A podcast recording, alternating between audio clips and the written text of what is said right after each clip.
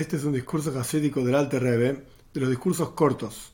Ahora bien, sobre este discurso hay dos versiones, una un poquitito más larga que la otra. Vamos a estudiar una de las versiones, pero vamos a incluir junto con esa versión algún punto interesante que agrega la versión, que a pesar de que es más corta, agrega alguna idea que permite entender mejor el Maimer. El discurso este está basado sobre un paso con versículo en Mija, el capítulo 7, el versículo 20. El versículo dice es una petición a Dios para que Dios entregue Emes, verdad, a Jacob y Gesed, bondad, a Abraham. Ahora bien, existen dos tipos de Abbas Hashem, dos tipos de amor a Dios en el interior de la persona. El primero es un amor a Dios que en realidad es, como otro versículo dice, que Maima Ponim la Ponim, así como el agua refleja el rostro de una persona, que en Leiva Adam la Adam, así el corazón de una persona refleja lo que hay en el corazón de otra persona. Es decir, como vamos a explicar más adelante, pero para entender de lo que está hablando, el primer nivel de amor a Dios es por cuanto Dios nos ama a nosotros, entonces esto genera en el interior de cada uno de nosotros amor a Dios. Como el agua refleja el rostro. Y el segundo nivel de amor a Dios es un amor que surge por das, por comprender y entender. El primer amor no tiene que ver con entender, es algo natural, por cuanto Dios ama, automáticamente nosotros amamos a Dios. El segundo no es natural, es un amor a Dios generado en el interior de la persona a través del intelecto, la persona entiende cuánto Dios nos ama a nosotros, entonces ama a Dios. El primer nivel de amor es verdadero, se llama emes, por cuanto no tiene que ver con lo intelectual y surge de Dios literalmente. Por cuanto Él nos ama, de vuelta, automáticamente lo amamos. Pero el segundo nivel de amor viene por das, por la comprensión y la meditación en la grandeza de Dios y la meditación en cuanto Dios nos ama a nosotros. Y el intelecto no obliga, por así decirlo, no fuerza que ese amor surja en el interior del corazón porque depende de cuánto la persona va a entender el amor de Dios hacia nosotros o la grandeza de Dios, entonces así va a desarrollar en su interior amor a Dios. Porque en realidad, ¿por qué es que el intelecto no fuerza que se desarrolle ese amor en el corazón de la persona? Porque en realidad la persona no puede captar la grandeza de Dios. y en Heikert, su grandeza, la de Dios, no tiene medida, no hay forma de entenderla realmente.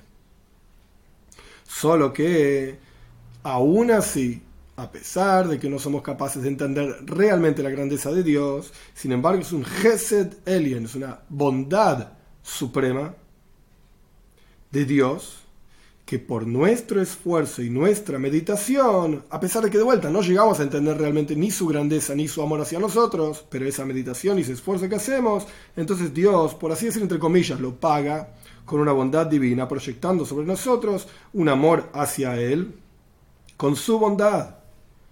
Pero no corresponde que lleguemos a sentir ese amor a Dios solamente por nuestro esfuerzo intelectual, porque no podemos captar la grandeza de Dios, tampoco podemos captar cómo Él nos ama a nosotros o cuánto nos ama a nosotros. Y esto es lo que significa el versículo Titen emes le Yaakov, da verdad a Yaakov. Porque Yaakov, ¿qué representa? Yaakov en la práctica, nuestro patriarca tenía dos nombres, Yaakov e Israel. Jacob es un nombre que surge de Yud Eikev, que cuando Jacob nació estaba agarrando el Eikev, el talón de su hermano Eisa, el talón era más abajo del cuerpo. Entonces Jacob representa, en las palabras del Alter Rebbe, Ham, el pueblo, la popular, por así decir, la gente en general, el grueso de la gente.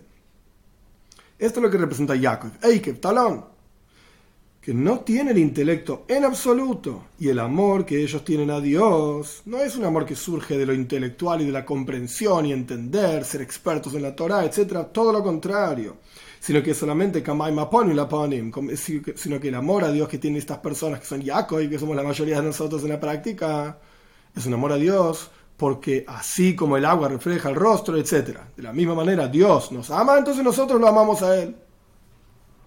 Y por eso es emes, por eso es realidad. Amitis es verdadero. Es un amor que surge de Dios. emes, dice el Talmud. El sello de Dios es la verdad. Entonces, si Él es verdadero y Él genera ese amor a, a, Él en nuestro interior, entonces nuestro amor a Él es verdadero.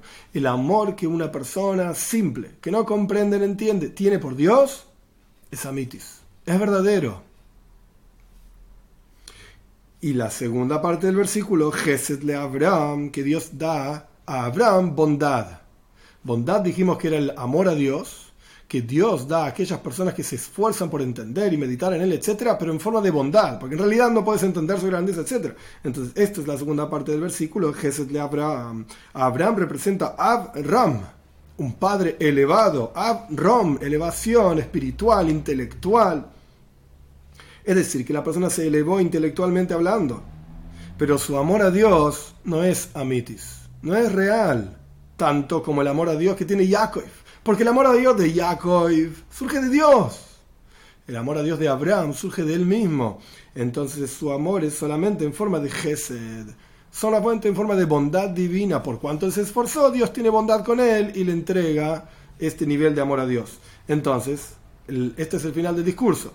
El versículo se entiende en forma sencilla. Titen emes le Yaakov. Le pedimos a Dios que le dé emes, le dé verdadero amor hacia Dios en, el interior de Jacob, las personas simples y Gesed de Abraham, y que también le dé a aquellas personas que son Abraham, intelectualmente elevadas y muy profundas, etc., en forma de Gesed, en forma de bondad, que ellos también puedan sentir amor a Dios.